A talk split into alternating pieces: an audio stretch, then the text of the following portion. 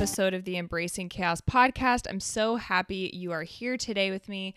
And today we're going to talk about the Israelites. So, I was reading in Hebrews because I want us to ask ourselves some of these questions.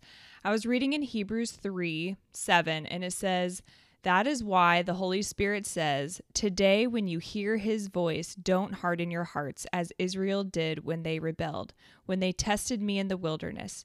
There, your ancestors tested and tried my patience, even though they saw my miracles for 40 years.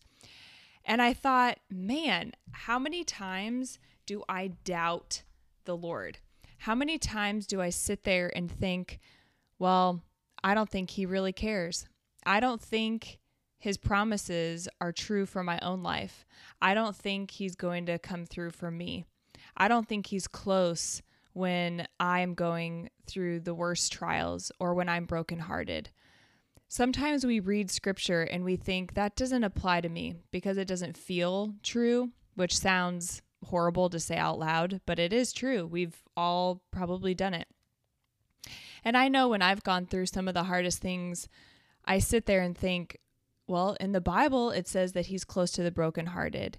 He suffers with us. He's close and he loves us, that he's going to redeem and restore and do all these things. And he's going to give me that peace.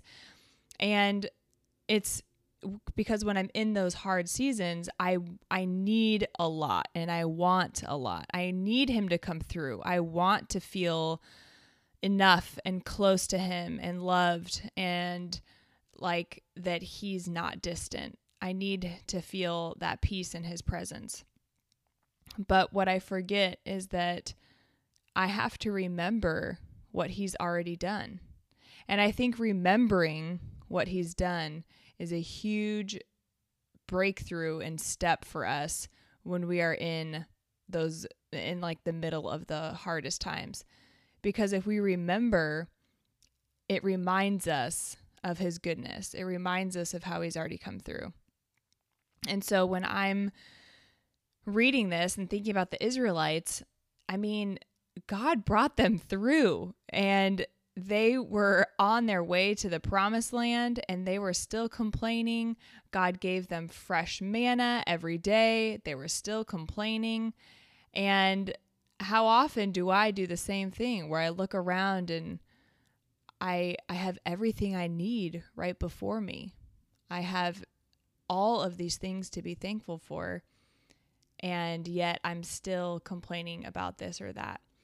And sometimes I get caught up. I mean, even just this week, Andrew and I, my husband, were talking about finances and how much we need to save and what we should do and, you know, all these different things. Should we invest in this? And, you know, how much should we set aside for a car if our car breaks down because it's getting super old? so, you know, we always have those things and it it stresses me out. It just really stresses me out. I'm like, man, if only we didn't have to worry about finances. If only we didn't have to worry about all this stuff, it'd be so much easier.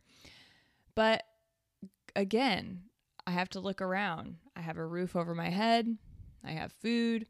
I have a car, even if it's not the best.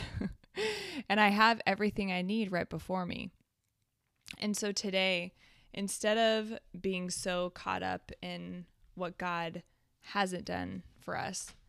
Let's ask ourselves, you know, do we do we really believe that God hurts when we hurt? Do we really believe he is good?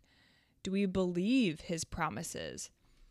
Do we realize that we are not suffering alone? Do we remember what he's done?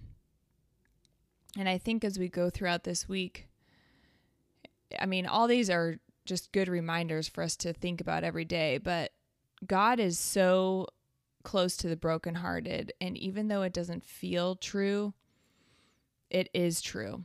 And today and this week, I want to stand on the promises of what I know to be true instead of focusing on things that I'm doubting or confused in or angry about or not thankful for, and just set my heart on things above and have that stillness throughout the day and the peace that passes all understanding that only comes from Christ.